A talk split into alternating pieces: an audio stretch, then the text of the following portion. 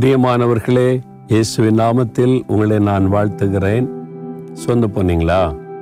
நம்ம வாழ்கிற இந்த உலகத்தில் தினசரி பாடுகள் உபத்திரவங்கள் இதெல்லாம் தாண்டி போய்கிட்டே இருக்கிறதுனால சில சமய சோர்வுகள் வரும். ஜெபத்தில் கூட சோர்வு வரும். அதனால தான் ஆண்டவர் சோர்ந்து போகாமல் ஜெபிங்கள்னு சொல்லி இருக்கிறாரு நம்ம நன்மை செய்யும்போது நன்மை பெற்ற மக்களே தீமையாக பேசும்போது சோர்வு வரும். அதனால தான் நன்மை செய்வதில் சோர்ந்து போகாதங்கள்னு ஆண்டவர் சொல்லி இருக்கிறாரு அது மாத்திரம் இல்லை ஆண்டு ஒரு வாக்கு கொடுத்துருக்காரு பாருங்களேன். ஏசாய நாற்பதாம் அதிகாரம் இருபத்தொன்பதாம் வசனத்தில் சோர்ந்து போகிறவனுக்கு அவர் பலன் கொடுத்து சத்துவமில்லாதவனுக்கு சத்துவத்தை பெருக பண்ணுகிறார். சோர்ந்து போகிறவர்களை பலப்படுத்துகிற ஒரு தேவன். எவ்வளோ பெரிய தெய்வ மனுஷராக இருந்தாலும் சோர்வு வருவது உண்டு. ஒன்று ராஜாக்கள் பத்தொன்பது அதிகாரத்தை வாசித்தா எலியா என்ற அவ்வளவு பெரிய தீர்க்கதரிசியே சோர்ந்து போனதாக வேதத்தில் எழுதப்பட்டிருக்கிறாரு ஆண்டவர் விட்டுட்டாரா? தேவதூதனை அனுப்புகிறார் ஆண்டவர் பலப்படுத்துகிறார் தைரியப்படுத்துகிறார்.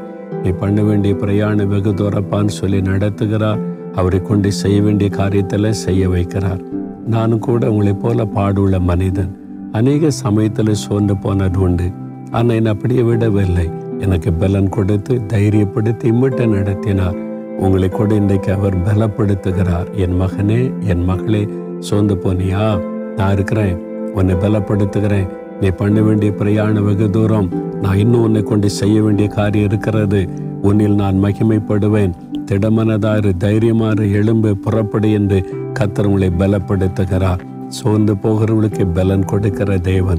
தகப்பனே சோர்ந்திருக்கிற உடைய மகனை உம்முடைய மகளை இன்றைக்கு பலப்படுத்துகிறதற்காய் ஸ்தோத்திரம். அந்த சோர்பின் ஆவிகள் எல்லாம் விலகட்டும். உற்சாகமான ஆவி இப்பொழுது அவளை நிரப்பட்டும். இயேசுவின் நாமத்தில் எழுந்து சாதிக்கிறவர்களாய் மாறட்டும். இயேசுவின் நாமத்தில் ஆமேன் ஆமேன்.